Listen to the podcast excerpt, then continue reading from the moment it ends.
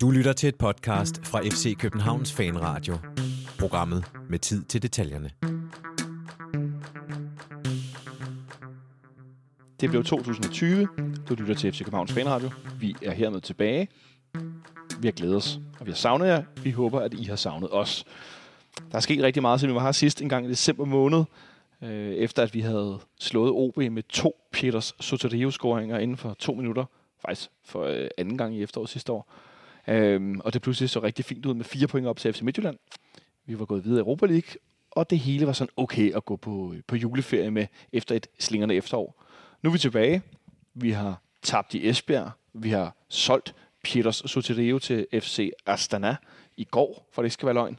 Og så har vi spillet 1-1 mod Celtic på hjemmebane i Europa Leagues 16. finale. Velkommen til FC Københavns Fanradio. Mit navn er Jonathan Folker.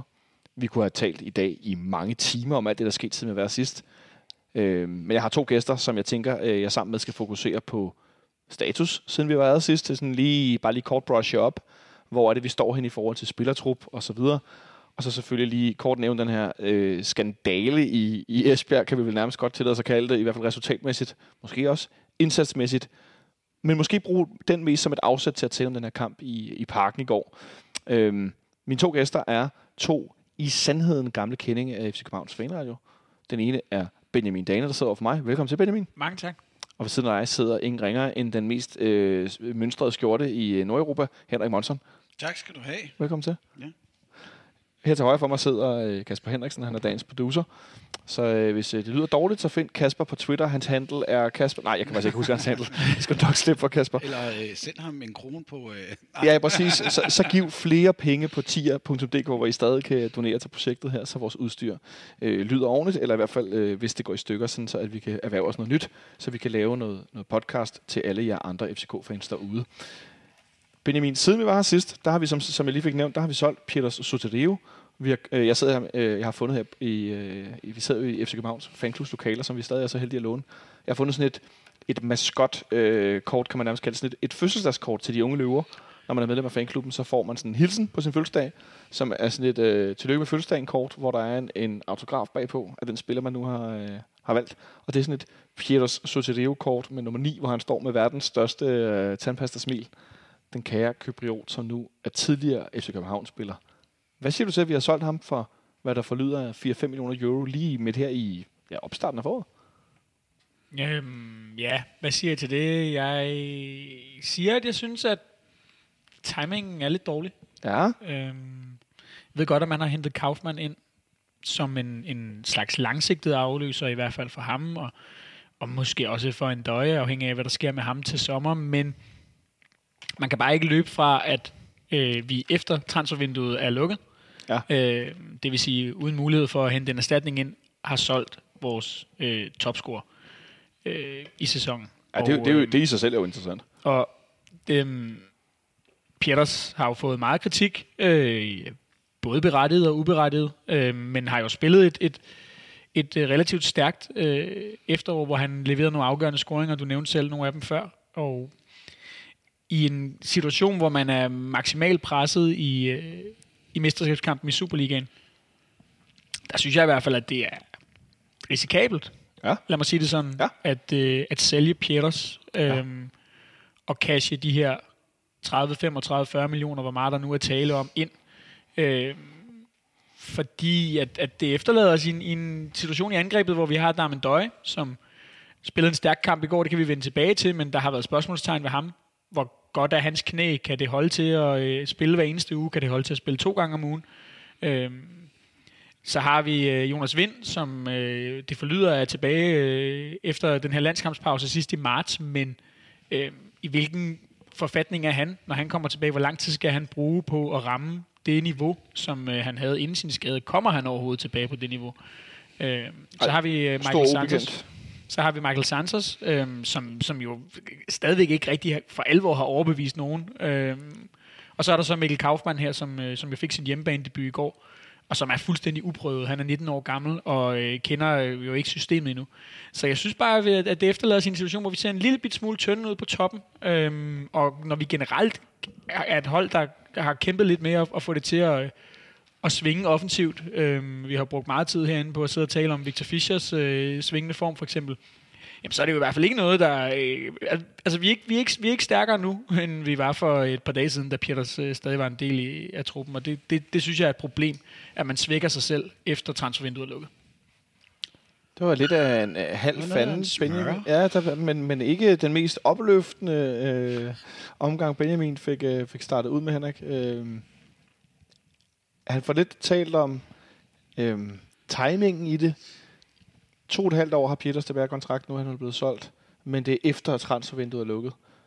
Øhm, jeg ved ikke, altså, tror du, tror du allerede, at vi godt vidste, at Astana, de var bejlere, da vi, da vi henter Kaufmann pludselig her øh, i, i, i, øh, i, helt i slut januar og siger, at nu henter vi ham nu i stedet for første sommer, at vi godt vidste, at okay, der begynder at ske noget med Peters. Ja, der, hen over sommeren, eller, hen, eller sommeren, hen over øh, vinterpausen, her har der jo været nogle rygter fremme om, øh, om Pieters et par gange, om at han, øh, at han var på vej væk. Øh, om, om det er så det, der gør, at man henter Kaufmann nu, det, det jeg synes, der er øh, det, det ubekendte i den her, det er, som du selv siger, det, det er Jonas, øh, Jonas Vinds øh, tilstand, og så at vi nu har øh, to, måske tre angriber, som ligger på de der 18-21 år, ikke? Øh, for der ramme kan jo også godt spille det op, men, men, men det er to, tre unge angriber med to øh, angriber, som så er lidt, lidt ældre øh, dato. Men, men, men jeg synes bare, jeg er bange for den konstellation, vi skal spille med.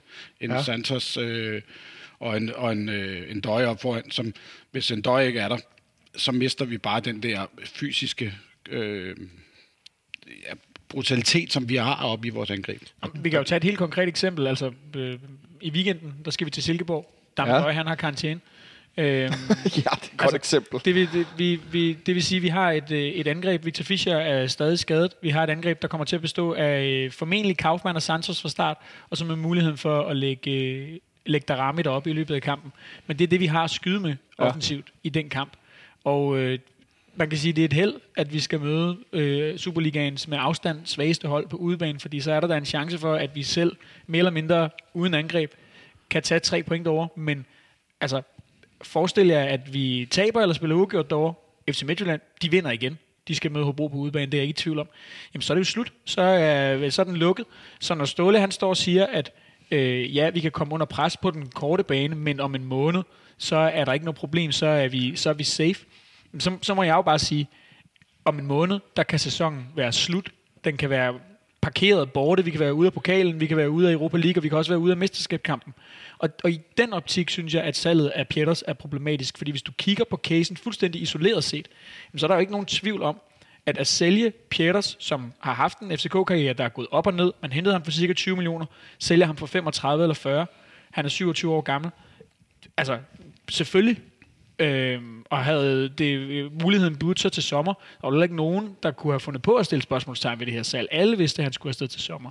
Det er udelukkende den situation og den timing, man gør det i, som jeg synes er problematisk.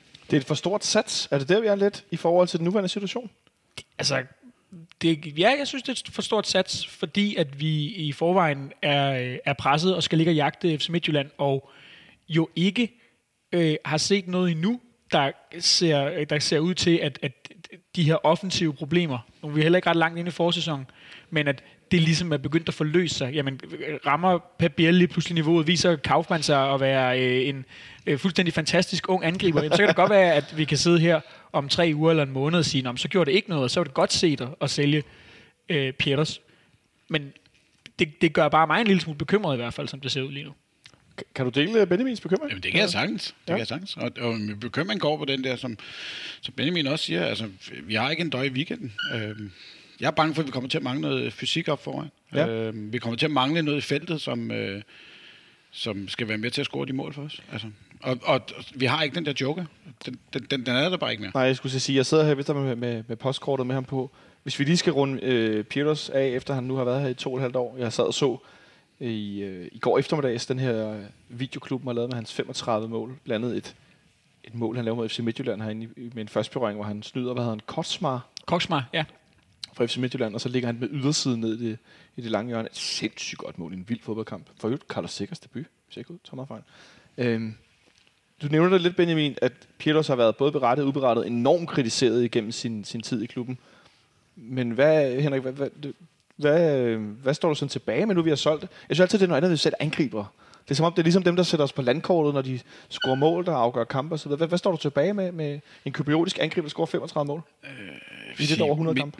Da han kommer til klubben, der er mit kendskab til, til Pieters meget lille. Lad mig sige. Så forventningerne var heller ikke så store. Men, men da man ser, hvad han er for en type spiller, så havde jeg nok forventning til mere af ham. Fordi han var god til at komme frem til chancerne. Han scorede bare for lidt mål. Men når man så efterfølgende så kigger på den, at han har lavet 35 mål herinde, så synes jeg sådan set, det er godkendt. Ja. Ja, altså jeg, jeg tror, jeg vil kigge sådan på det og sige, at til den pris, man sælger for, så synes jeg, at, at Pieters samlet set, det tror jeg også, man, man det, tænker på ledelsesgangene, det har været en succes at hente ham for den pris, man gjorde. Det, man fik ud af ham, det, man får solgt ham for, når man kigger ja. på det sammenlignet. Eller samlet hedder det. Men når man dykker lidt ned bag det og kigger på præstationerne, jamen, så spiller han jo sådan set en lovende første sæson i en ellers fuldstændig katastrofal sæson for os. Han får lavet et pænt antal mål. 15, tror jeg, i Superligaen. Og bliver vores, øh, bliver vores, øh, bliver vores topscorer, så vidt jeg ved. Og øh, vi har mange skader. Øh, det, det kører ikke rigtigt. Men han laver sin mål, og man kan se, at han kommer frem til chancer til endnu flere. Han kunne faktisk have lavet mange flere. Ja. Så sidder man lidt i sommeren der, altså inden sidste sæson, og forventer, okay, jamen, så er det så nu, at det skal forløses. Han har haft den her første sæson, det har været lidt op og ned. Man kan se, at han kan noget, der er også noget, han ikke kan. Nu skal han ligesom tage det næste skridt, hvis han skal ja. blive første angriber. Det gør han så ikke af flere forskellige grunde. Måske fordi han har nogle spillemæssige mangler. Øhm, blandt andet en, en øh, første berøring, der indimellem svigter ham. Øhm, han manglede noget selvtillid, blev uskarp, men han blev også skadet. Og det vil sige, at det meste af hans sæson nummer to i klubben bliver sådan set ødelagt. Øhm, og så finder han jo så i hvert fald noget, der minder om, øh, om melodien her igen i det her sidste halvår, som han, som han så nåede at få, hvor vi jo igen begyndte at se ham på det niveau, øh, og måske også bedre, end det vi så ham i første sæson. Så op og ned, men med et, øh, et godkendt målsnit og, øh, og, og en god salgspris, så samlet set en, en, en succes, men jo ikke en spiller, der på noget tidspunkt, hvor man har, er blevet blæst bagover på, på tribunen over, hvor god han var. Så så jeg, har jeg set en, øh, en del FCK-fans øh, så øh, begynde at nævne, øh, Henrik, vi skulle beholde Niklas Bender. Så vi havde den ekstra angriber. Hvad siger du til det? Nej. Nej, nej, nej, nej. nej. Øh, det, I min verden var jeg slet ikke på tale. Øh, fordi den Bender, vi så øh, herinde, var ikke øh, noget, vi i hverken den her sæson, øh, resten af den her sæson eller næste sæson kan, kan bruge. Han, er, han virkede simpelthen for tung og, og for langsom i, i spillet til at kunne øh, agere angriber i, i FC København. Ja, jeg er jo ikke uenig. Øh, øh, jeg tænker også øh, specielt med sådan en kamp som i går, hvor at Michael Santos jo forsøgte på bedste manér at presse, som Pieters har gjort det, som en, en, en, en binflaske og jagte de her forsvarsspillere. det havde vi sgu nok ikke fået for Niklas Bender i den, den form, vi så med i efteråret. Det var også bare for lige at nå hele vejen rundt om det. Jeg synes bare altid, det er interessant, når spillere, der alligevel har fyldt rigtig meget, og også lige efterårssæsonen endte med at fylde rigtig meget. Øh, spiller fredags sæsonstart, eller forårssæsonstart over i Esbjerg, øh, med det, der ligner øh, holdet rigtig meget for efteråret. Der er ikke mange udskiftninger. Øh, og starter med, at den kære Damen Døjder vender tilbage efter sin, sin, øh, sin skade, eller hvad, hvad man nu skal kalde det. Han øh, har i hvert fald lige en, der på træningslejr. Han har, han har fået special treatment og har trænet efter et bestemt program, efter at få knæet til at være bedre osv. Han har en chance efter et minut og 20, eller hvordan det er, hvor han på en god dag bare hætter den op i det korte hjørne, og så er vi foran 1-0, og så, kan det, så ser den kamp nok formodentlig temmelig anderledes ud. Men det sker ikke, og i stedet for, så bliver det en... Jeg, jeg har lyst til at kalde det en jammerlig omgang. Er det for hårdt sat op? Nej, det synes jeg ikke. Øhm, det kan godt være, når man sætter sig og kigger på diverse statistikker fra kampen, at, at man vil sige, at, at den burde være faldet ud til vores fordel, men præstationen især, øhm, altså en ting er, at man i anden halvleg får givet nogle, nogle ret øh, slemme øh, kontramuligheder væk. Men præstationen især offensiv var så tilpas dårlig og fantasiløs, at jeg synes, det er jo helt okay at kalde det jammer lidt. Jeg synes, at det, der, der manglede simpelthen idéer, og, og det man nok altså det, der nok også har gjort, at så mange har, fans har virket så skuffet efterfølgende, ja. er nok det der med, at man havde håbet, at hele den her lange opstart, sammenspillet hold, ligesom skulle øh, et, et tweake de her ting, der manglede i efteråret, øhm, i forhold til at løfte i særligt det offensive spil, fordi det er jo der, der har manglet lidt, i forhold til at få øh, nogle af de spillere i gang, som ikke helt er slået til og sådan nogle ting. Og der må man bare sige, at der lignede Esbjerg-kampen jo bare mere af, af det samme. Måske, en, altså, måske endda noget af det værste fra, øh, fra efteråret. Det gav øh, i virkeligheden mindelser om øh, den kamp, vi tabte op i Hobro, eller den kamp, vi tabte i Aalborg, for eksempel. Det var, det var, det var på det niveau. Det var, det var noget af det ringeste i, i, i sæsonen, og øh, det, det skal truppen jo så bare øh, sørge for at, at få bevist, at det var en enlig svale. Vi har haft, Henrik, så svært i så mange kampe ved at skabe store målchancer, oplagte målchancer, og, og simpelthen også at ramme målet med dem. I hvert fald på udebane. I hvert fald på udebane, men også på hjemmebane, synes jeg, at det har været få chancer, der nogle gange har givet mange mål, men der er ikke mange store afslutninger, der ikke bliver sparket i mål. At det er som om, at chancen nogle gange skal spille så stor, så man nærmest skal gå ned på alle fire og hætte den ind. Ikke?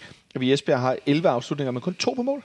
Mm. Øhm, at, at det, bliver, det bliver svært at vinde fodboldkamp, hvis man ikke Altså hvis man ikke afslutter. Hvis man ikke tør. Ja, altså. men, men er vi blevet lidt for, lidt for forudsigelige ja. i vores angrebsspil? Ja. Øh, hvad, hvad synes du, der mangler? Øh, nogen, der tør at tage den der afslutning fra 30, 25-30 meter. Øh, og håbe på, at det måske rammer en på vejen, snyder målmanden. Altså, Eller bare det, går i mål. Ja, øh, det, jeg synes, vi ser det alt for sjældent fra både vores midtbane, men også fra, fra vores angriber. Øh, vi er blevet, jeg synes, man kan se en tendens til, at vores backs får mere plads til at lægge den bold ind over, for de godt ved, at vi er ikke den trussel, som vi har været. Øh, og de, de kan bedre se, at øh, det, jamen, give dem den plads til at lægge den ind over, øh, ned for baglinjen af, fordi så er der større chance for, at de ikke kommer til de der hurtige små chancer, og vi kunne også se det i går. Altså. Ja, det er meget et, et eksempel. Hvad siger du, Benjamin? Jamen, jeg synes, vi, det, det er også fint, øh, det, det, det, er et fint afsæt til også at, at, at, ligesom at, at tage hul på kampen i går, fordi ja. at øh, det, der bare er tydeligt, det er, at vi har rigtig, rigtig svært ved at skabe chancer ind gennem midten. Øh, jeg synes jo igen, at det, den her midtbanekonstellation med Seca og Jens Dage, jeg, jeg, jeg synes, den er problematisk øh, offensivt, fordi at øh, man dels får en, en central midtbane, der kan for lidt med bolden fremadrettet, og samtidig så øh, ved at lægge Rasmus Falk ud på en kant, som jo så er det, der typisk bliver, fordi han spiller jo alligevel, men så bliver resultatet, at han spiller enten højre eller venstre kant, jamen han, han bliver forlåst derude, fordi det, som Rasmus Falk er rigtig, rigtig god til, og som han lykkes med i anden halvleg i går, heller også selvom han, han gør det som fra en udgangspunkt på venstre kant, det er, når han kan komme ind og modtage bolden centralt i banen, så har han den her evne til på sin første berøring at vende af på en mand, og så lige pludselig så er vi igennem en kæde. Ja. Han er ret vendt, og vi kan sætte et angreb derfra, der kan komme løb på siderne af ham. Øhm, og, øh, og det er jo sådan set også øh, sådan, vi får øh, vores mål, og, og vi skaber en stor chance på det også. Og det er altså, når Rasmus Falk ligger inde centralt. Og vi kommer i overtal. Og, og, vi, kommer i, og vi kommer i overtal på modstanders øh, banehalvdel. Ja. Altså, det der og, og problemet er bare, Ståle er tydeligvis ikke, selvom at, at Rasmus Falk og Seca jo har været en, en ret fast sådan central midtbanekonstellation, jamen så er Ståle tydeligvis ikke i sådan en kamp som i går, hvor der virkelig er fysik inde på midten, tryg ved at have Rasmus Falk derinde. Men så skal man i hvert fald som minimum løse ham på kanten, sådan som man gjorde i anden halvleg, så han får den der frihed til at søge ind i banen. Og jeg synes jo for eksempel, at, at, at en af de gange, hvor at, at den her midtbanekonstellation, hvor Jens Dage indgår, er lykkedes bedst, det var, da man flyttede Jens Dage ud på højre kant, og så spillede med Rasmus Falk ind centralt i Kiev. Men hvilken brik mangler der i den opstilling? Victor Fischer, som er skadet. Jeg tror, at Jens Dage har spillet højre midt, hvis Fischer har været klar. Men jeg ved godt, det er hypotetisk, men altså det var, jeg vil spørge dig om det, men så fik du selv talt dig helt ind i det. Øh, fordi jeg, jeg kan da ikke lade mig at tænke, at hvis Fischer havde startet ind på venstre i går, så har Jens Dage spillet højre i stedet for vores Oh, jeg prøver at være tålmodig, men vores øh, stadig relativt blinde passager, Pep Biel, der øh, gør det bedste, han kan, fordi han vil jo gerne have sit arbejde. Ikke? Øh, han vil jo gerne være god og blive solgt videre for endnu flere penge, men det, det er lidt som at se en, en, en, en, en, en med bind for øjnene forsøge at bokse mod Mike Tyson. Ikke? Ja, det, det tror jeg godt, du kan have ret i. Det er selvfølgelig... Nu, nu, nu jeg ved godt, det er hypotetisk, men jeg kan se det for mig som mod, øh, mod, mod Kiev og mod, mod andre, vi har spillet mod i efteråret. Jens Dage spiller den her højre midt, og spiller Fischer venstre, spiller Stager sikkert... Øh, nej, øh, Falk og sikker centralt. Ikke? Man kan så sige, at, at, at uanset hvordan vi så havde blandet de kort, der nu var til rådighed i, øh, i, i går, altså så, så havde det nok ikke lavet om på, at, at øh, det chok, vi, vi, vi fik i starten af kampen, altså det, det, det havde ikke noget med at gøre, øh, det, om det var den ene eller den anden eller den tredje midtbanekonstellation. Vi var simpelthen bare et hold, der ikke var klar på det, vi skulle ud og møde. Det synes jeg virkede meget tydeligt. Altså det, Celtic kom med et Celtic kom med et tempo og med en intensitet, som man godt kunne se overrasket os. Altså, vi, vi skulle lige finde ud af, okay, det er så stærkt, det går, når man spiller en Europa League 16 dags final. Ja, Henrik, fordi der sker jo det, at vi stiller med Ragnar Sigurdsson ja. som jo er kommet til her i vinterpausen. En anden, øh, en anden, eller ikke en anden, men en gammel kending af FC København, som virkelig er, er glad for at komme tilbage. Han taler jo varmt om klubben. Han har været en del gange på, på, på sektion, hvor du har stået, Benjamin, i nogle år, øh, og været forbi, altså at være tilskuer, når han har været i byen til kampene. Øhm, han starter ind i går for første gang, efter han er kommet tilbage. Men endnu mere overraskende, så starter Brian Oviedo ved siden af ham, som ikke har spillet siden pokalen den 31. 10. mod, øh, mod FC Nordsjælland. Og det kan godt være, at Ravner så en smule rustet, men Oviedo lignede en, der ikke har spillet fodbold øh, i, i nærmest i overvis. Øhm, synes du, det var for stort sats at Ståle at starte med de her to forsvarsspillere ved siden af hinanden i den ene side? Jeg ved ikke, om det... Jeg synes generelt, set ud fra en første halvleg i går, så, så synes jeg bare, at vi spiller dårligt. Øh, om det er de to skyld... Øh, er det ikke, er det ikke, fordi det er de to skyld, men... Nej, øh, men, men jeg, jo, de til tider ligner øh, nogen, som der, der mangler kamptræning, øh, og, og endnu mere kamptræning efter det, fordi hvis du tager den, den situation, som Celtic har efter 20 sekunder, så er det jo en, en kæmpe brøler af, af, af Ravner, der ligger den, i stedet for at hætte den ud til siden, hætter den midt ind i banen, øh, øh, som skaber den her store chance øh, efter 20 sekunder. Øh, så øh, det var klart, at hele holdet, de var ikke klar det første kvarter. Øh, den eneste, der var klar, det var ham, Kalle, der står nede i målet. Jeg skulle sige, vi har en målmand på et niveau, hvor jeg næsten, da jeg så højdepunkterne tidligere, kom til at tænke, okay, hvis han fortsætter sådan der, er vi så ude i, at vi, vi skal anstrenge os for, at han ikke bliver, han ikke bliver solgt til sommer. Vi har, det, vi har jo fået det med at sælge vores målmand sådan rimelig hurtigt. Ja, det er rigtigt. Han er jo en lille smule ældre end, end de keeper, det er rigtigt, ja. vi, vi ja. ellers har solgt. Han er, vel, han er vel lige fyldt 30, så vidt jeg husker. Ja. Øhm, God målmandsalder. God målmandsalder, ja. Mm. Øh, det er klart, der kan du stadig godt være et salgsemne som målmand, men dem vi, de, de cases, vi har, hvor vi har solgt, altså Jordanen og, øh, og Robin Olsen, som jo er de to primære, det har jo været keeper, som er blevet solgt, øh, mens de stadig har været i øh, midt- eller, eller slut 20'erne. Øh, jeg er ikke så bange for, at han lige skal ryge til sommer allerede, men det er rigtigt, altså, og, og man kan næsten ikke øh, rose ham nok. Altså, det, han holder os inde i den her kamp. Øh, han er afgørende går, ikke? Han er, oh. han er meget, meget afgørende. Han er afgørende for, at det ikke står 3-0 ved pausen, for eksempel. Og ja. så, så må man bare sige, at, at, at det er jo ikke første gang, og at han øhm, ser ud til at, at fortsætte og, og måske endda lægge et par procenter på det niveau, vi allerede begyndt at se i anden halvdel af efteråret. Interessant, så siger Storte Sobakken øh, før kampen til, øh, til sekseren. Jeg viser lige her et, øh, et, et citat, jeg har taget fra BT's live-opdatering øh, for hele øh, aftenen i går, om du vil kalde det, hvor han bliver spurgt om, øh, om Pierre Bengtsson er blevet sat af på venstrebakken, og det siger han, ja, han er sat af. Og så uddybede Ståle det efter kampen med, at, at han havde set Pierre i Esbjerg ikke tage nok ansvar som erfaren spiller, med tanke på, at han spillede bag ved Mohamed Darami, der spillede den her venstre midt, og skulle coaches af Pierre, som, øh, som Ståle øh, kaldte det. Jeg kan ikke lade være med at tænke lidt, at man måske lidt fejltolker Per Bengtsson som type, hvis man tænker ham som en af meget coacher der foran, eller ved jeg for lidt om spillernes evner i virkeligheden? Ja, men det, altså, han har så meget erfaring. Han er i svensk landsholdsspiller, hvor han faktisk spiller fast lige for tiden. Fordi Augustinsson er skadet. Fordi Augustinsson har været skadet i meget, meget lang tid.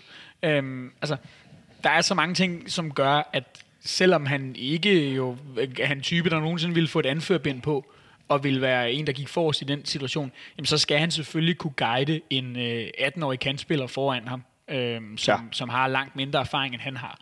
Øh, og man kan altid gå ind og diskutere sådan nogle ting. Ikke? Altså er det, er det så den rette kamp at, øh, og, og, og, og skulle statuere det et eksempel i, men, men omvendt så er Ståle jo også i en situation sådan rent ledelsesmæssigt, at øh, skal han også lade øh, Pierre Bengtsson spille en, en, en elendig kamp, hvor han ikke tager ansvar, og så bare lade ham starte inden næste gang, på ja. grund af alternativet? Eller, altså det er jo den afvejning, han skal lave. Er Oviedo så øh, på et tilpas niveau til, at han kan tillade sig at lave den her sige, jeg sender et signal til Pierre Bengtsson, som jo så øh, også kom ind og gjorde et godt indhop senere i kampen. Altså det, pro- problemet var jo bare lidt, at, at Brian Oviedo så lige så rusten ud, som vi alle sammen nok havde forventet, at han ville være. Eller frygtet nærmere, ikke? Frygtet, ja. øhm, fordi han jo netop, som du selv siger, ikke har spillet i, i så lang tid, som tilfældet er. Øhm, og det, det blev da en lille smule kostbart i, i, i den her kamp. Ja, vi, vi talte lige kort om, det kommer til udtryk ved Celtic 1-0-mål, hvor han går fint frem i banen og ja. har et, et, et, et, tager et træk uden med modstand og har et par berøringer. Og så, han vinder en, en duel, han vinder som duel, bliver ja. en lille smule lang, og så den næste duel, den vinder han så ikke, hvilket jo så bare efterlader hans side fuldstændig åben. Øhm. Og så, så bliver vi spillet tynde meget hurtigt. Ja. Ja, Jens Dage søger ned og prøver at, at dække af, så vi har jo sådan set noget, der minder om en firkæde på plads. Øhm, og der skal ikke have tvivl om, at det er en fejl af Oviedo, at han går, øh, altså han sætter så meget på spil midt på banen, Men det har jo altid været og hans inde spil. centralt, som, som tilfældet er. Men, øhm, men når det så er sagt, altså fordi det, kan, det er også meget nemt, og det kunne jeg også fornemme, men når vi, jeg stod på nederse i går, at det var ligesom sådan, og det var også min egen første reaktion, at man ligesom hængte øh, den her på øh, Oviedos skulder.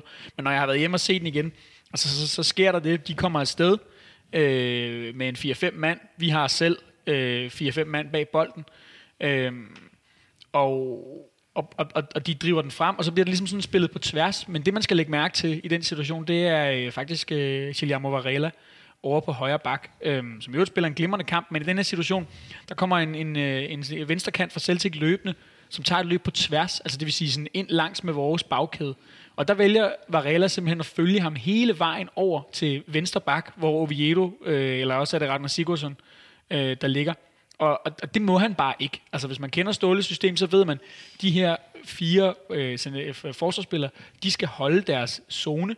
Øhm, og, og problemet er, at når han så er væk, jamen, så gør det øh, Celtic i stand til, de laver tre afleveringer på tværs. De spiller ikke engang ind imellem os, de spiller jo øh, ikke ned bag ved bagkæden eller noget. De spiller bare på tværs, på tværs, på tværs. Og så ligger den over hos, øh, hos deres topscorer, som så øh, kan vippe den flot ind over øh, Kalle Jonsson. For øvrigt en, vild afslutning. En rigtig, rigtig flot og meget, meget nonchalant afslutning. Ja, det må man nok Øh, sige. Og generelt det er bare en, en, altså en, en temmelig frygtindgydende angriber. Men, Men nu havde de også en to-tre gange forsøgt at spille den udenom ham, ikke? Og så tænkte jeg, må vi hellere loppe den, fordi... Så en situation, der minder lidt om noget, vi så i efteråret mod FC Nordsjælland, hvor bolden også blev spillet på tværs for den side, hvor Carlo Bartolets følger på tværs. og måske et, et øh, lille tegn på, at øh, Varela jo er opflasket med at, at spille en form for forsvarsspil, som er lidt mere mandsorienteret. Og man kunne også se næsten på den måde, han lå ned på og ærgede sig, at han godt vidste, at, øh, at han havde lavet en, øh, en brøler her. Ikke? Ja. Øhm, det er, hvad der kan ske, men, men det var jo en naturlig konsekvens af et første kvarter, hvor at, øh, hvis ikke det var der, målet var kommet, jamen, så kunne det have været kommet på en af de to kæmpe chancer, vi havde nået at give væk inden. Fær nok, at, øh, at Celtic får kap- kapitaliseret på en, på en flot start og, øh, og får scoret her efter kvarter. Så står vi efter kvarteren, der har lignet, som Nikolaj Ingemann sagde nede på foran mig, vi er jo statister, som han sagde flere gange. Øhm, og bagud 1-0, og de har haft to-tre store chancer til, hedder han Eduardo eller Eduard? Edward. Eduard, ja, Hudson den Edward. store, ja, også fysisk, kæmpe angriber, ikke? Ja, og lynhurtigt. Mega hurtigt, ikke? Øh, klart en mand, som Celtic ikke kommer til at nyde godt af. Særligt længe, tænker jeg, i forhold til, at han bliver solgt videre formodentlig til Premier League eller lignende.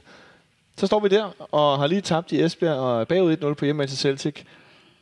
Øh, og ser, ser sløje ud. Ja. Øh, hvad, frygter du, at vi vil blive kørt midt over der? Ja, det gjorde jeg faktisk.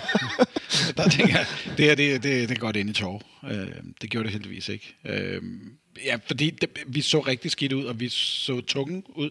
Og det, det, der også var vores problem, det var, at vi, øh, vi forsøgte at øh, spille bolden op nede bagfra, når, vi, øh, når, når Kalle Jonsson havde målspark.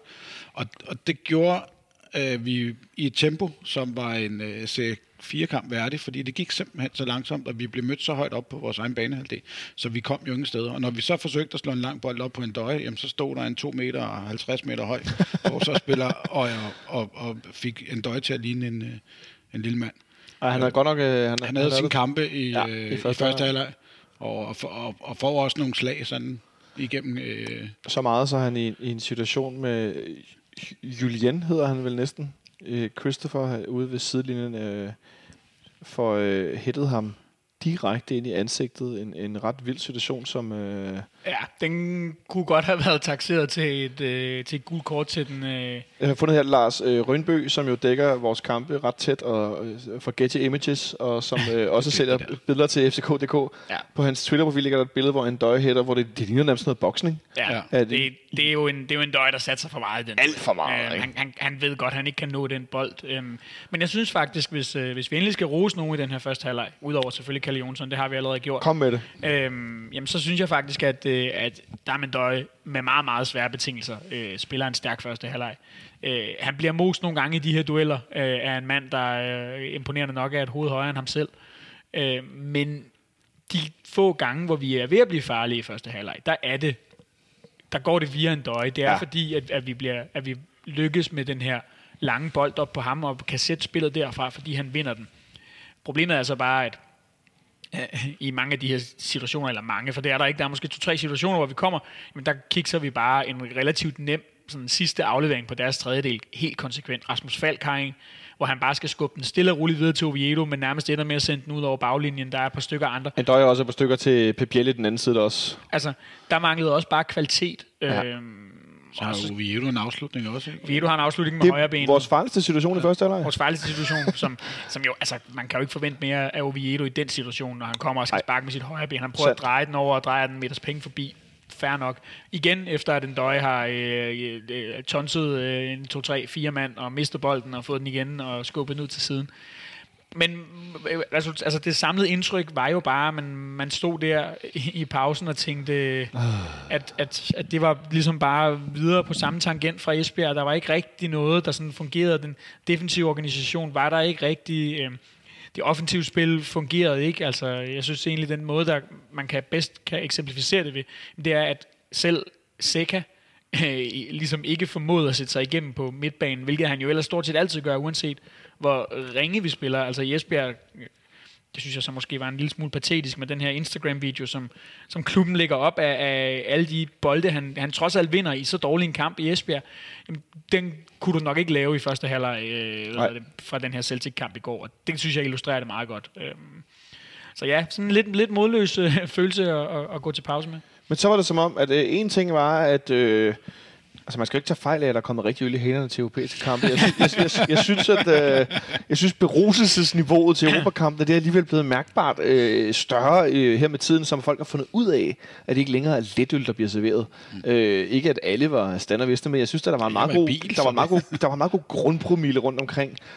Og da, da, hvad hedder det, så noget, ikke stadionspeakeren, men da kontrolrummet sådan hen mod anden halvleg start øh, fyret op for det her øh, tsunami-stykke musik, som folk jo, øh, især når det er koldt, er en meget øh, god årsag til at hoppe lidt rundt, øh, fik, fik brølet i, i ret meget med på, så og Celtic-fansene synes også, det var en fest nede bag målet. Mm. Det var som om, at det ligesom løftede folk lidt og tog lidt fra skuldrene, og så tænker jeg, ja, nu kan vi stå og have det sjovt, og så score Celtic til 200 om tre minutter i anden halvleg, og så er den øh, potte ude.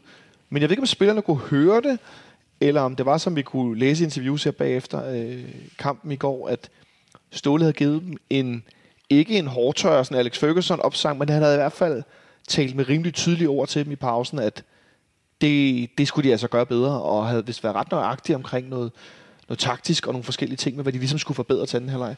For det var jo et forvandlet FC København, der kom ud af det. Var ikke, jeg ved ikke, hvad de har fået dernede i det omklædningsrum, fordi udover en, øh, Et skud en opsang, eller et eller andet. Ja, fordi øh, det virker som om, vi finder noget mere plads imellem øh, deres kæder. Øh, og, og Rasmus Falk og Sækker skruer op for...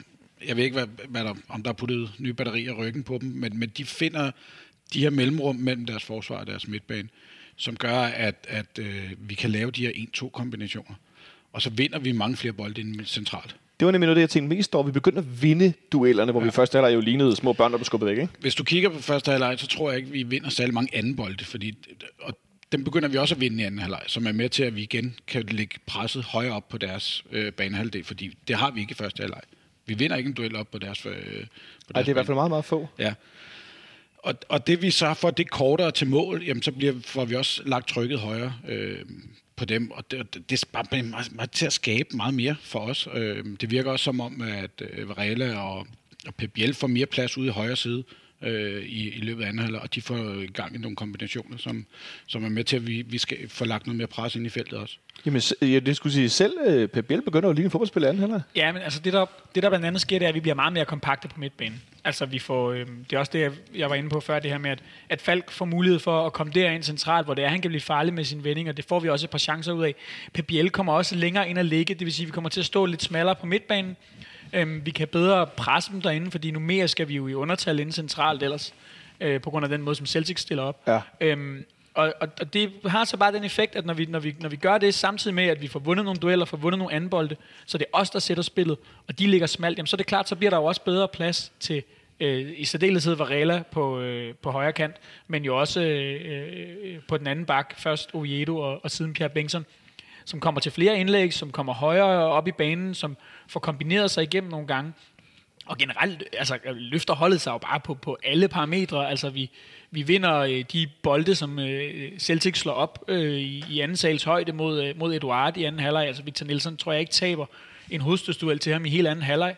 Øh, de får nogle farlige kontra, men vi spiller bare på et, øh, på, på et helt, helt andet niveau, som jo gør, at, vi i bund og grund trykker Celtic øh, Øh, langt, langt, langt, langt ned på, øh, på egen halvdel i, i store dele af, af anden halvleg, og spiller på, på et niveau, som jeg synes, man godt kan tillade sig at, at, at kategorisere som noget af det bedste i sæsonen. Jeg, det vil jeg godt gå så langt som at sige, det er jeg ikke i tvivl om der, faktisk, fordi det er den ene eller den anden årsag også med, hvilke spillere, der er klar og ikke er klar. Øhm, og der går ikke så lang tid, så øh, sker der noget det, at det her kompaktet, som du taler om, Benjamin, det kaster en erobring, altså en, en sløset fejlaflevering øh, foran Celtics felt, der bliver til en, en sikker erobring. En lille skubbet bold til Rasmus Falk, og så øh, der med Døj, jeg var sikker på, at VAR ville kalde offside. Øh, for jeg synes, det så ud som, han var offside, at han får den her, øh, kan vi kalde det stikning af Rasmus Falk? Ja. Det er vel en lille stikning, Ja. Som han så øh, med indersiden plonker på indersiden af stolpen. Den skulle i hvert fald ikke have... Øh, Det skulle ikke meget mere. Den skulle ikke have været spillet en, en brøkdel af et sekund senere. Han venter lige præcis så længe, som, øh, som han kan få lov. Og, og det ligner egentlig, synes jeg, altså det ved jeg ikke, jeg har siddet og kigget på den nogle gange. Tænkte også faktisk, øh, da jeg ligesom havde set den første gang, at rammer den ikke helt rent, den gode endøj. Nej, det der med indersiden af stolpen, jeg tror ikke, han sparer, vil, vil sparke den så yderligt. Nej, men den, den går ind, og, øh, og, og det er selvfølgelig også, det er jo med til ligesom at løfte os yderligere det her med, at, at vi rent faktisk lykkes med at få et relativt tidligt mål, jamen så kan vi jo, så, så vinder momentum jo også i kampen. Altså, havde man forestillet sig, at, at den var nået at blive 60-65 minutter, inden vi havde fået puttet den her udligning ind, jamen, så kunne det også godt være, at gassen var gået lidt af ballonen på det her sådan, meget mere intense spil, vi kom ud til anden halvleg med, men øh, heldigvis. Det var ligesom den der, hvad skal man sige, belønning for at gå ud og gå ind i duellerne og presse mere og løbe mere, også uden bolden. Både når vi havde boldbesiddelse, men også når, når Celtic havde bolden. Og så står vi der med, med, med Darmen Døj, som nu spillede sin, hvis jeg ikke, øh, har, hvis jeg ikke har talt forkert, sin kun anden Europa League-kamp i sæsonen. Fordi han har været skadet, og fordi vi har roteret og hvad skal man sige, øh, ikke prioriteret Europa League så højt, men hans vigtighed er jo fuldstændig ubeskrivelig. Nu har han scoret 20 Europamål for FC København. Og er klart klubbens all-time topscorer i Europa. Ja, og jeg synes næsten, en ting er, at han får lavet det her mål, men det er det, jeg var gladest for at se, hvis vi skal tage hans præstation i går. Det er, at vi har snakket meget om det her, både i slutningen af efterårssæsonen, men også i optakten her, det her med, vi var også inde på det før, i forbindelse med Peters. Kan han stadig? Altså, hvordan ser det ud med det her knæ? Ja, kan han løbe, altså? Har han stadig niveauet? Jeg synes godt, man kan se, at, at den her knæskade, blandt andet den her øh, friløber, han ellers kunne have fået i første halvleg, godt, godt se, at den her knæskade har gjort ham langsommere, og han var ikke hurtig i forvejen. Men der er ikke nogen tvivl om, at en døje, øh, som jo, øh, hvis de øvrigt fylder 35 i dag, Det er nemlig hans fødselsdag, det er også derfor, jeg lige venter ham en gang til. øhm, han har stadig niveauet, og det er betryggende fremad imod resten af foråret, at øh, så fremt at, at øh, hans fysik holder, jamen, så kommer vi stadigvæk til at få det antal mål fra ham, som vi kan tillade os at forvente. Det, man bliver mest bekymret for, det er hver gang han ligger ned. Jo. Altså, man tænker, åh oh, nej. Nu Men det har han jo alle dage gjort. Ja, ja, det har han nemlig alle dage gjort, men man har altid den der bekymring for, åh oh, nej, hvad nu, ikke? Skal vi, fordi vi godt ved, at vi er tyndt besat på, det, på de her pladser op foran. Så netop det der med, når vi, når vi så ser, at han ligger ned, for han er jo pissegod til at ligge og vride sig i øh, alverdens stillinger for, for at have blevet, øh, blevet sparket råt ned, ikke? Øh, Jeg vil næsten sige, at øh, der er først for alvor noget galt den dag, øh, en døje, han ikke er til behandling på et eller andet tidspunkt i løbet Ja, af en kamp. Men jeg kommer sådan til at tænke, problemet for mig med ham øh, opstår først, når det netop er knæet, han tager sig til. Hvis det er hovedet, eller sådan, altså på kroppen, mm. så bliver han jo ikke skadet. Jeg tænkte Victor Valdez for, for, for, for, øh, for 10 år siden, der forsøgte at halvtog komme herinde i parken efter 10 minutter kvarter, ikke? men hvor han jo var blackoutet og rejste op og spillede videre. Altså, men, det, det, det er ledende, hvor problemerne opstår. Menisk og brusk og sådan noget. Ja. Uh, det er ikke godt, men altså, hvis det er musklerne og sådan noget, ah, nej, der sker ikke skid. Jeg tænkte også i går, da han ramte ind i Julien dernede i, ved sidelinjen for nede og se det. Jeg slog hovedet for anden gang i Slog kampen. hovedet for anden gang. Jeg tænkte, nej, han har jo hjernerystelse. Og så bliver de behandlet i 4-5 minutter, og så rejser han sig op og spiller videre. Og ham den unge, øh, ham den unge øh, forsvarsspiller, han var godt nok noget utilfreds og stod og gestikulerede lidt. Hvad fanden laver du ikke? Han, det er en døjbe bare sådan... Pff. Altså, det er fodbold, det her, ikke? Så øh, den gamle mand kan endnu. Øh, han er for øvrigt ældre end William Kvist. Det synes jeg lige, vi skal have flettet ind i, i snakken om. det synes jeg er så fantastisk. Han løber det ikke så hurtigt, men øh, han er... Ej, jeg hader det udtryk, men han er, han er jo i virkeligheden vores offensive talisman, som det ser ud lige nu. Men det er han At da. Han er øh, hypervigtig. Det er der slet ikke nogen tvivl om. Og øh, ja, det, det, det er imponerende, at han, øh, at han stadig holder niveau, trods så høj en alder. Øhm, og han bliver vigtig for os i, øh, i, i foråret her. Øh, er, der, er der slet ikke nogen tvivl om. Så må vi se, hvad, øh, hvad der kommer til at ske efter sommer, om øh, han skal have lagt sine støvler på hylden, eller der måske er en, øh, en enkelt sæson mere i Damdøj. En halv eller en hel sæson mere. Man kan, det, jeg tror, vi skal se, hvordan hans fysik har det. Så kommer vi på 1-1 i en kamp, som pludselig er sindssygt åben. Altså meget mere åben, mm. end man kunne forestille sig, også fordi der går ikke 20 minutter af anden halvleg. Der går øh, 5, 6, 7 minutter, og så står den lige. Og så øh, er der pludselig ja, muligheder for alt muligt. Men det er jo ikke sådan, at vi så bræller frem og skaber en 4-5 store chancer. Tværtimod, så sker der jo det, at Celtic også i løbet af anden halvleg har nogle, øh, ja, nogle ret store chancer. Det har de, og, og igen må vi jo bare fremhæve Kalle Jonsson, som, som laver to fremragende redninger i anden halvleg også. Øhm, hvor at Celtic jo med et mål nummer to mere eller mindre kunne have, kunne have afgjort øh, det her allerede inden returopgøret. Nu, nu, nu lever kampen, øh, og, og vi kunne jo så have gjort det endnu bedre for os selv ved rent faktisk at, øh, at putte det her straffespark ind, men øh, jeg synes, det var svært at være sådan rigtig utilfreds, når man, når man så stod efter slutfløjtet i går. Jeg vil også fordi, at vi i så lang en periode har været altså halsløje offensivt, og ikke været gode i, i Europa League mod Malmø og Kiev, hvor vi har været lidt efter hele tiden, eller sådan. Der lignede vi, altså vi havde meget til stedeværelse, og vi, vi, vi, vi gik ind og styrede kampen. Kan Jonsen har nogle store redninger. Øh, men vi får alligevel, Henrik, den ultimative chance på den første varkendelse i, på dansk grund. Øh, mm. Øh, og det var først bagefter, da jeg kom hjem, jeg fik set den, og det var jo helt tydeligt, der var straffe. Men jeg synes, det er meget fint, når de nu har systemet at sige, okay, vi kalder den ikke bare, vi, vi lader video hjælpe os og så videre, han går ud og dømmer den, og det er sjovt at se Ståle, der jubler over på sidelinjen, når han kigger på skærmen, og allerede inden det er klar til at sige, der, altså, der er arm på, ikke? Ja, vi stod og fik øje på det samme, nemlig ja. øh, på, på C3, hvor jeg stod, og netop det der med, man kunne godt se på, på Ståles reaktion, at her var et straffespark. Det var der ingen tvivl om. Øh, det er også, øh, altså det var meget markant, også protesterne fra spillerne, ikke? og når man så fik lov at se den i, i det her VAR-review, så var der jo heller ikke nogen tvivl. Øhm, det bliver spændende at se, fordi vi får det jo fra, øh, fra efter, øh, efter sommerferien, det her VAR-system i, den, i, den, øh, i Superligaen. Øhm, i går er det jo svært at brokke sig over den måde, det, det blev brugt eller afviklet på. Det gik relativt hurtigt. Øhm, og det førte til et, et straffespark, som jo ellers ikke ville være blevet givet, og som var klokkeklart. Øh, jeg, jeg, det er jo en lang diskussion, vi ikke skal ind i. Jeg ved, ikke helt, jeg ved generelt ikke, hvordan jeg har det med VAR øh, stadigvæk. Jeg, jeg er nok øh, lidt til den kritiske side, men, men det, det er svært at brokke sig i går. Andet end principielt selvfølgelig, hvis man, øh, hvis man vil det. Jeg, jeg vil i hvert fald sige, at jeg jublede ikke mindre ved vores øh, 1-1-scoring, end jeg ellers ville have gjort. Øhm, og så jublede jeg lidt igen, da jeg skulle sige, jeg, op. Jeg jublede faktisk to gange. Ja. Jeg jublede enormt meget, da vi scorede, og så jublede jeg igen, da han ligesom sagde, nu var der faktisk mål. Ja.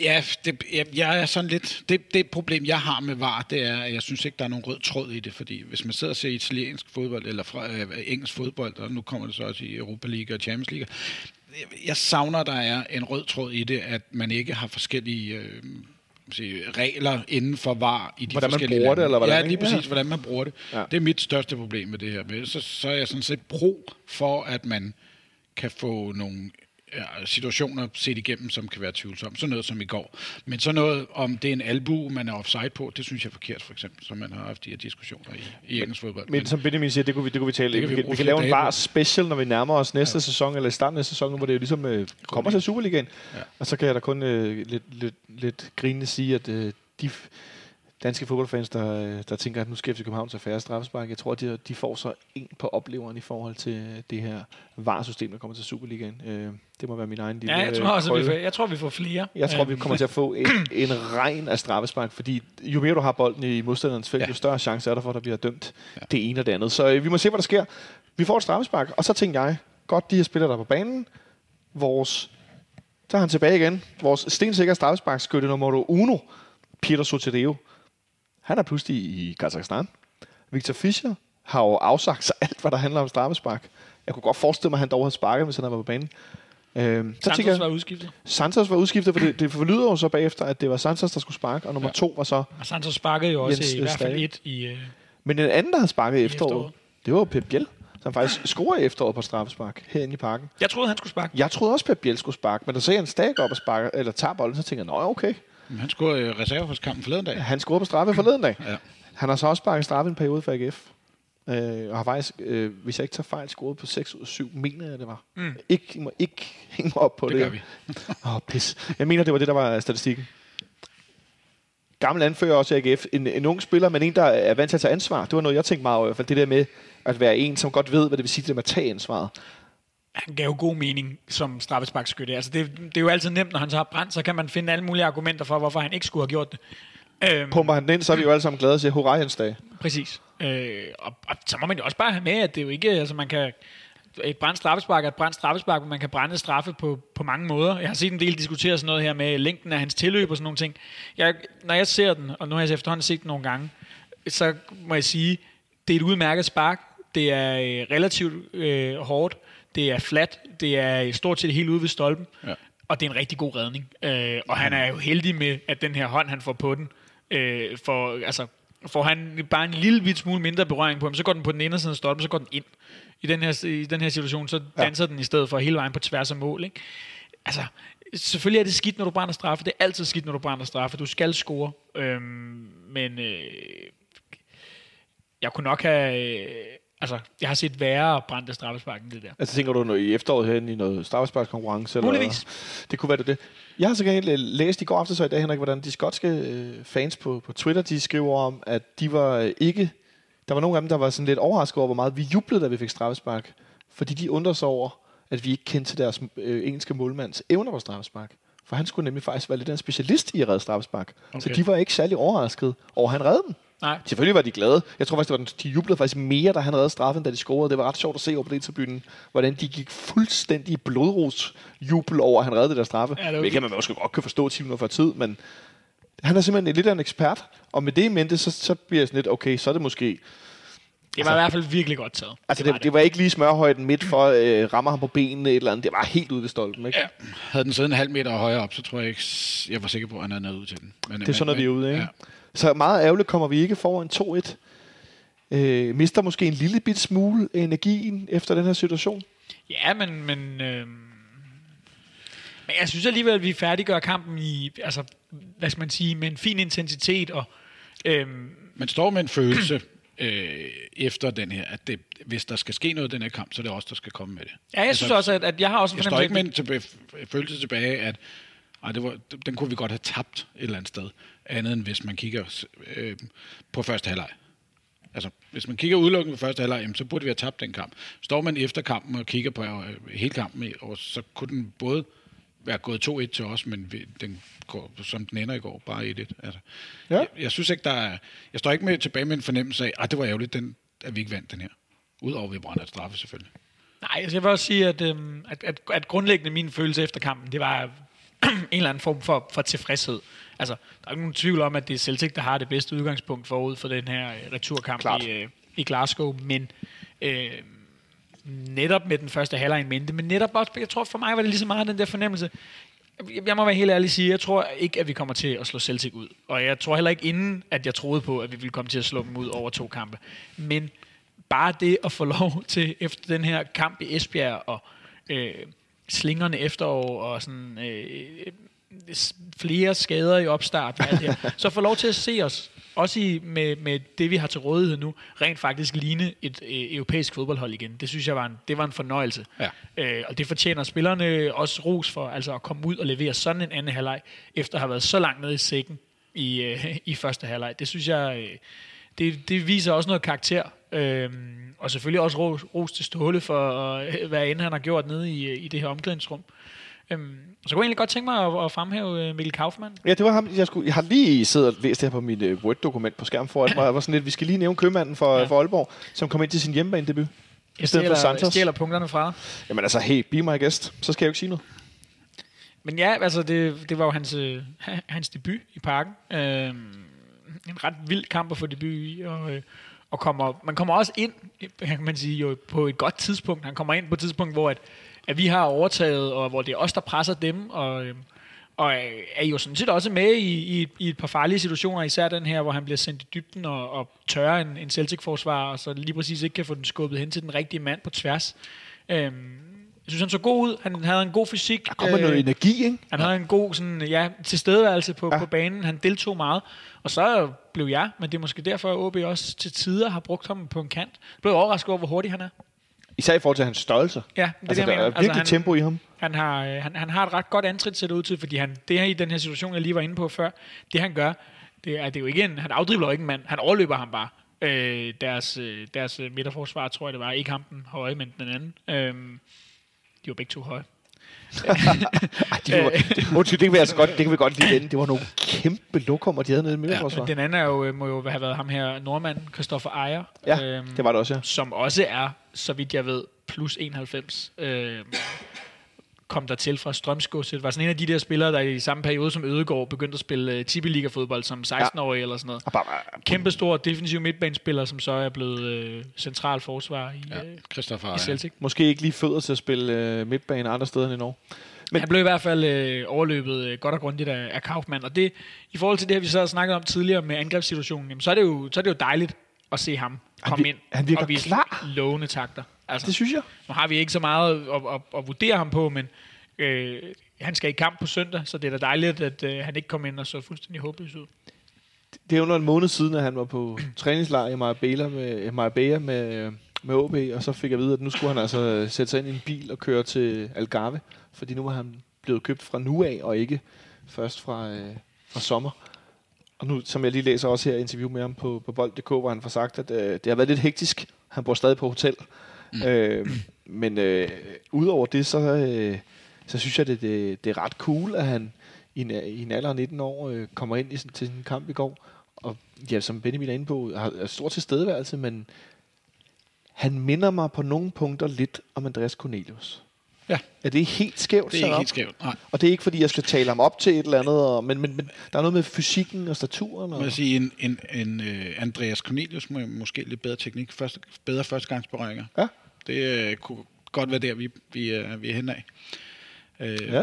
Ja. Jeg synes, det kunne være ekstremt spændende med en, med en vind og en, og en Kaufmann. to unge der. Unge Ja. øh, angriber øh, fra næste sæson, for eksempel. Øh, det Vi kunne, må- det vi kunne må- fandme være spændende. Vi Ja. må vente og se. Øhm, ja. Vi skal jo selvfølgelig lige have til det her forbehold for hans alder, men, men det, altså, man, er da, man er da opløftet efter at have set hans indhop i går. Øhm, og, og det vil hjælpe holdet gevaldigt, hvis det viser sig, at den her udviklingsspiller, som jeg jo et eller andet sted føler, det, Det var han købt, øhm, er klar til at gå ind og ligesom have en impact fra nu af. Og vi ved jo heller ikke, fordi jeg står i hvert fald ikke og ser alle træningerne ude på øh, tieren. Det har, det, det har jeg desværre ikke tid til. Øhm, vi, vi, altså, vi ved jo heller ikke, om det har været en faktor i det her Pieters salg. At man ligesom fra øh, trænerteamets side har sagt, okay, vi har faktisk en, en angriber her, som ser ud til at, at være klar. Man har fået ham ind et halvt år tidligere, end man havde regnet med, og har dermed også fået mulighed for at, ligesom, at vurdere ham allerede Ja. nu. Og hvis man har set, jamen okay, han har faktisk et niveau til træning, som gør, at vi tror på, at vi har en nogenlunde gangbar erstatning for Pieters, så har det sikkert også haft en eller anden betydning for, at man i sidste ende valgte at takke ja til de her penge. Ja, også en spiller, som er motiveret og ikke har rendt rundt i en klub i et halvt år og tænkt, om, om, om seks måneder, så er jeg alligevel væk. Så er jeg et andet sted. Så ved man godt, så ligesom hvis man selv har sagt sit eget job op, så er den sidste måned, man er der alligevel, der er man sgu ikke skide effektiv. Og det tror jeg heller ikke som fodboldspiller, man er, når man, når man godt ved, om seks måneder, der skal jeg et andet sted hen. Så tror jeg, tankerne er et andet sted. Og- Her får du en, en mand, som kommer direkte fra en træningslejr i Spanien og bliver sendt lige i armene på, på et hold, som gerne vil have. Ja. Og det er motiverende også for en ung knægt. Jeg er i hvert fald øh, spændt på at se, hvordan han øh, kommer til. Jeg regner med, at han kommer til at, at spille på søndag. Det, det, det, det, øh, det skal vi tale om om et øjeblik. Noget andet, der var meget tilstedeværende i går, det var øh, det her nye lys, som er blevet øh, installeret i parken. Ja. Og der taler jeg ikke kun om det lys, der kan blinke før kampen og sådan noget. Det synes jeg faktisk er det mindst interessante ved det. Jeg tænker lige så meget på det lys, der er på selve banen, når kampen bliver spillet. For det var for mig en mærkbar forskel at se fodboldkampen. At det var meget klarere, det var meget tydeligere, og øh, det var ikke så, øh, så blændende, så skarpt i lyset med det her LED-lys frem for det gamle. Øh, det synes jeg var sindssygt fedt. Og ikke mindst banen. Vi har set nogle videoer, jeg har i hvert fald gjort det af, at, at der er blevet syet nogle procentdele, øh, hvad hedder det, øh, kunstgræs ned i banen. Øh, sådan nogle to symaskiner, der har gået i døgndrift i 4-5 dage, eller meget det var. Og så man, øh, med, med en mand på hver fra Holland, og syet ned i. Det lignede jo. Altså, jeg kan ikke huske, at jeg har set noget sådan i februar, ikke engang nylagte græsbaner eller noget i den stil. Nej, Det så helt vildt ud jo. Også fordi nogle gange, når, man, når vi så har skiftet øh, banen, og det har været, øh, hvad skal man sige, normalt græs, eller hvad man skal kalde det, så, så når den lige er blevet skiftet, så har den stadig de der, man kan se striberne fra de der øh, ruller, der er blevet lagt ud, og sådan, man kan se, at den ikke har nået helt at sætte sig, og øh, ja, altså, jeg stod bare og, og snakkede også med, med, med dem, øh, der stod, jeg stod ved siden af på, på tribunen i går, at øh, der i, i minutterne op til kampen, hvor at, øh, det her lysshow det rullede, og øh, banen stod snor lige, så, øh, så lignede parken jo faktisk et, et internationalt fodboldstadion af, Mhm. en, af en vis kaliber. Især hvis man, lige sådan, som jeg, på C3 kan stå og kigge i en vinkel, hvor man ikke skal kigge alt for meget ned mod D-tribunen. øh, og, øh, Det er faktisk meget smart. Jeg kigger jo meget mod det, men jeg står modsat. Ja. Så var pakken faktisk øh, rigtig flot. Øh, meget nydelig, og det gav jo også øh, det her lysshow en, en vis effekt til den tifo, synes jeg, som, øh, som var blevet øh, legnet op af, af de gode fans nede på, øh, på sektion 12. Altså, det løftede det hele øh, lidt, synes jeg, og så har jeg godt set, at der er nogen, der synes, at det minder om øh, halbal og, og diskolys. Øh, hvis man bruger det på, til de rigtige lejligheder, til de rigtige kampe ja. i, i den rette mængde, så synes jeg, det er fedt. Jeg synes i hvert fald, det var fedt i går. Altså 11.45 mod øh, Brøndby en søndag formiddag. Ja, præcis. Fuld, fuld knald på Fuld fuld knald. den blå LED. Ja. Og det kommer sgu aldrig til at ske til Derby. Der vil altid være Nej. dagslys. Hvis Men jeg synes også, det er fedt, Københavns at man efterfølgende på Twitter har kunne se flere uh, Celtics-fans var ude og sige, uh, det var fandme en fed oplevelse. Tak for en god oplevelse. Tak for god stewards, politiet. Uh, selv, der var en, der nævnte personale ude i lufthavnen, synes jeg også har været en oplevelse. øhm, bare hele sin oplevelse af at, at komme på en udbanetur. Jeg kender selv fra, når man har været nogle steder. Altså, jeg synes, det er, det er fedt, når man får den, kommer hjem med den der oplevelse af, Ja. at, at der skulle blive taget hånd om en hele vejen igennem. Men det virkede også umiddelbart som en, øh, en, en særdeles øh, behagelig fangruppe også at have besøg af. Ja. Vi, øh, jeg havde da fornøjelsen af dem i, øh, i metroen på vej Når, til... så du kørte med metroen? Jeg kørte med Altså, jeg kunne ikke køre med dem, der havde de trukket håndbremsen. Jamen, det, var, det var efter kampen, var det? det var efter, jamen, det var også Ja. før kampen, der trak de også i håndbremsen. Ja, Okay. Nedbremsen. Nå, men, øh, Nødbremsen, håndbremsen. Men, Ja, ja. men før kampen, ja, jeg, øh, jeg, jeg havde fornøjelsen af dem fra, inden fra Kongens Nytorv og så ud til, øh, til Trianglen, og øh, det, øh, der var de bare glade og sang, og øh, var fulde, og alt for mange, og øh, øh, der var en Celtic-fan, der øh, øh, gav sit øh, sådan, øh, grønne og hvide øh, halsterklæde til en øh, knægt i, i FCK-trøje i metroen. Og sådan. Det var, der var bare sådan en... Altså, vi stod og kom til at snakke om det der med nogle gange, da vi havde Malmø på besøg, eller da vi havde Kiev på besøg, eller sådan. Også bare den der fornemmelse, den vibe, der kommer nede fra udebaneafsnittet. Altså, sådan, nogle gange kan man godt fornemme, hvis der er sådan lidt ond stemning, eller sådan. Ja. Det var, ikke, det var ikke sjovt med de der Malmø-folk på, på, på C-tribunen, for eksempel. vel? Nej, præcis. Og, og altså her, der, der kunne man bare godt fornemme, at det der udebaneafsnit, de havde bare en fest. Altså, Det skal jeg love for. Øh, og de var sindssygt vokale, men ja, altså det, det, det er jo generelt, synes jeg, øh, jeg synes, vi har set det før hos, hos britiske fans. De, jeg, jeg kan i hvert fald godt lide der- deres fodboldkultur og den måde, de går til bold på. Lige præcis. Jeg, har, jeg var selv med dengang vi i 96 møder og, øh, Chelsea over for Stamford Bridge, altså, hvor vi jo tømte en engelsk pop, inden klokken den stort set var to om formiddagen, eller om eftermiddagen. Altså, der havde vi netop også de bobbies, der stod udenfor og var med til at tage billeder og halsterklæder med FCK og alt muligt andet. Og øh, vade, eller vi gik ned gennem byen til, til, til stadion og sådan noget. Super fed oplevelse, man havde bagefter. En god fornemmelse, man stod med, trods af resultatet havde været, som det var. Ikke? Men, men det, var bare en, det var bare en fed oplevelse. Ikke? Og det er de der, hvor man ikke hvor man på nogle udbaneture måske føler sig en lille smule utryg, når man ja. er gået ned til stadion. Er der styr på det, og hvordan er det? Øh, Ej, du, du, du er lidt mere anderledes øh, hvad skal man sige, indstillet, hvis du er i Tjekkiet, eller hvis du er i Spanien, eller Frankrig, hvor gendarmerne eller det spanske øh, politi, ikke? de sidder lidt mere løs. Civil, der knætten er lang, og den sidder løst. Ikke? Ja. Men øh, i går, hvor man jo kunne se, at der på A-tribunen på A11, det normale udbaneafsnit, der var fyldt med, med skotske fans. Der var en helt, helt del deroppe. Og ned foran. Og nede foran var der også, jamen det var annonceret, at der var øh, sådan nogle sponsorfolk og sådan noget nede. Ja. Men der var jo ikke nogen problemer. Det er jo ikke sådan, at vi har hørt historier i dag om alle de der folk på, på A-tribunen, og uh, her, der var ballade og alt muligt.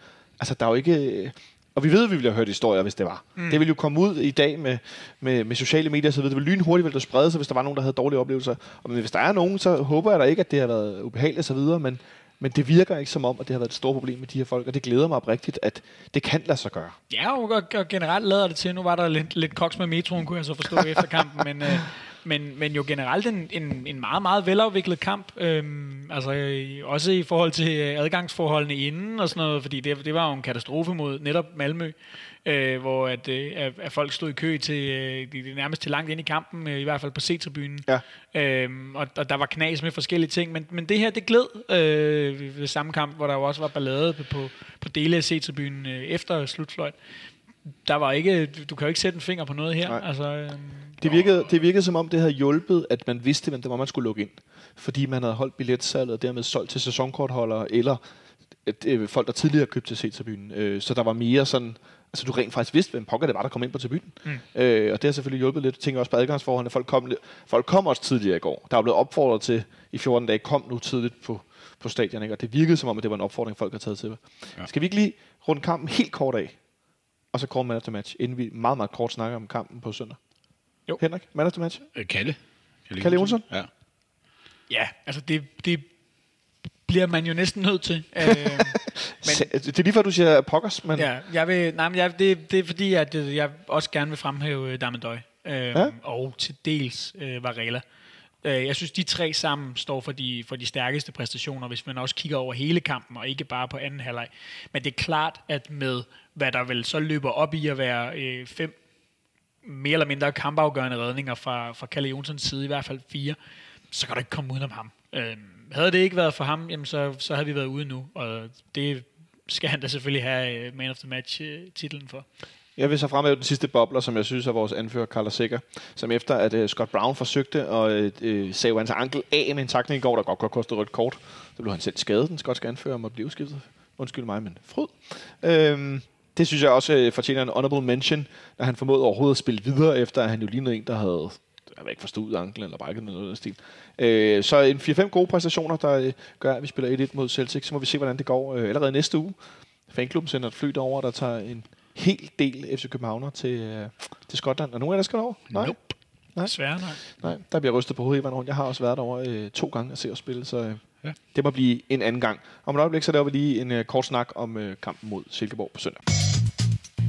Vi skal også vinde fodboldkampe i Superligaen, og vi kan jo starte med meget passende på søndag i Silkeborg at forsøge at vinde på deres kunststof. Kunstgræsbane, ja, det må vel være kunstgræs.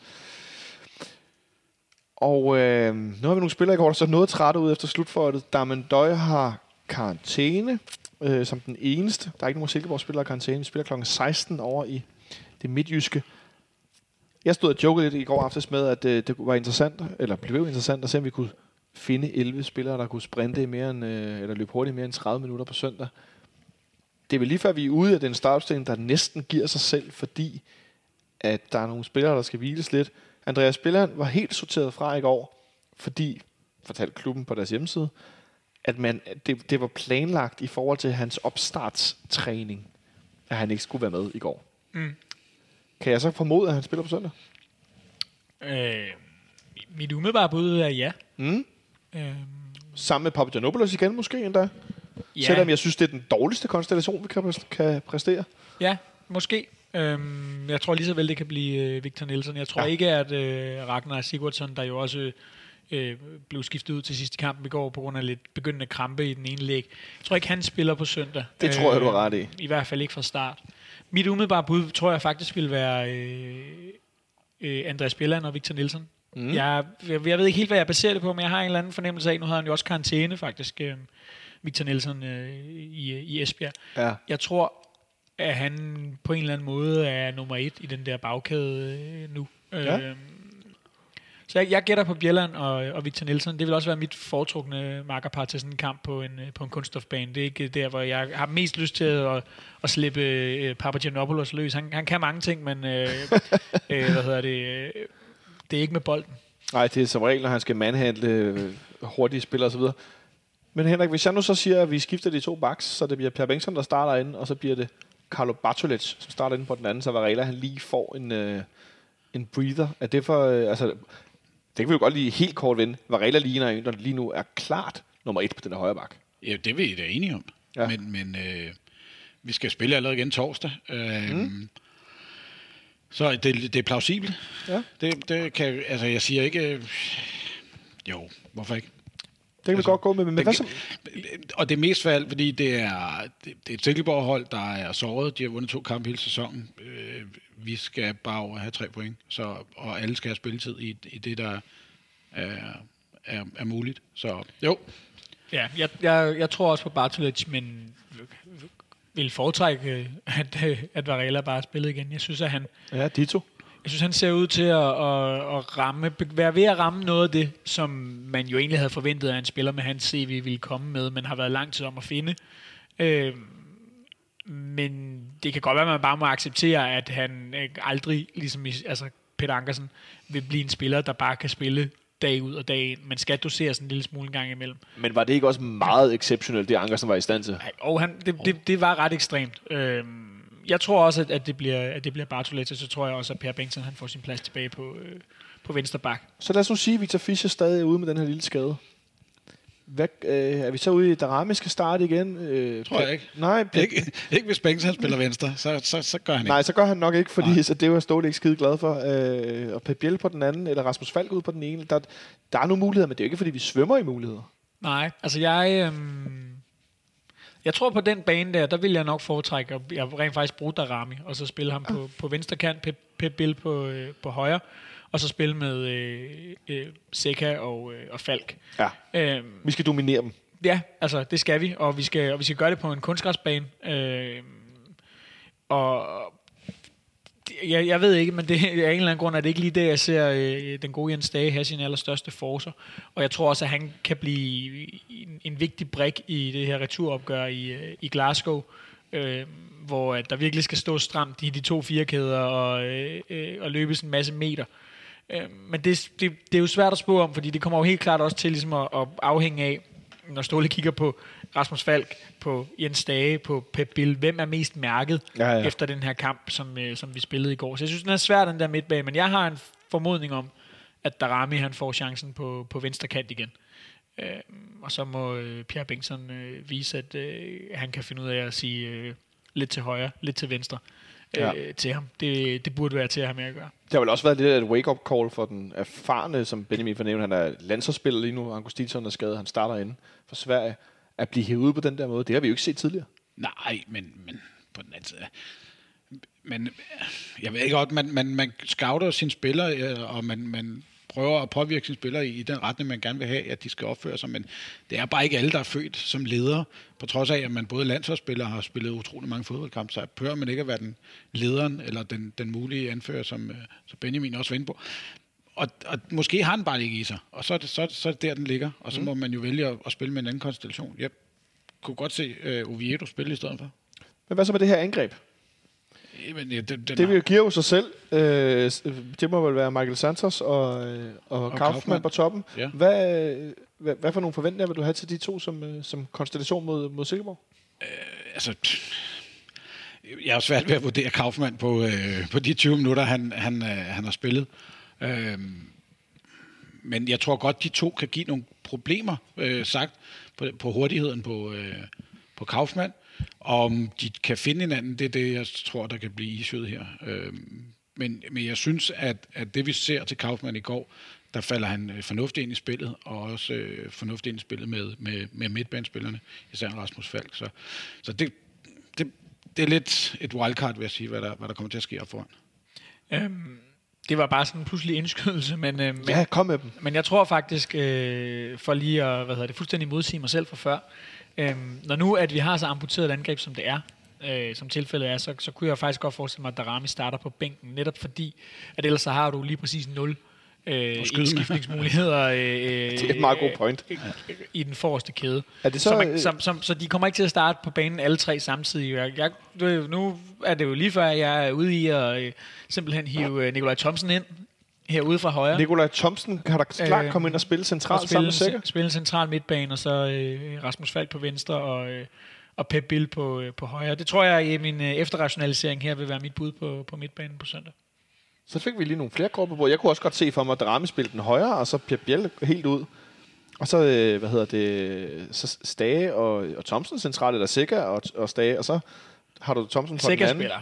Det kan jeg ikke forestille mig. Men noget med det der med, at, at, at det kan godt være, at de tre så spiller, men så kan man blive rykket op som angriber i anden halvleg, hvis den ene bliver skiftet ud. Ja. Og så kan du sætte en fløj ind i stedet for, men at, ja, det, det er det pinligt, vi har glemt, Nikolaj Thomsen. Ja, men altså, det er jo heller ikke fordi, at han er, han, han er i spil til særlig meget, men han har jo faktisk spillet lidt øhm, i opstarten, Ja. og bemærkelsesværdigt har han spillet langt det meste af det inde på den centrale midtbane. Øhm, jeg så også, øh, jeg kan ikke huske hvilken forbindelse, at, øh, Ståle nævnte sine kantspillere i et interview for ikke så længe siden. Jeg, jeg, jeg kan Ja, ikke ja. lige placere det. Øhm, og hvor jeg bed mærke i, at han ikke nævnte Nikolaj Thomsen som en af sine kantspillere.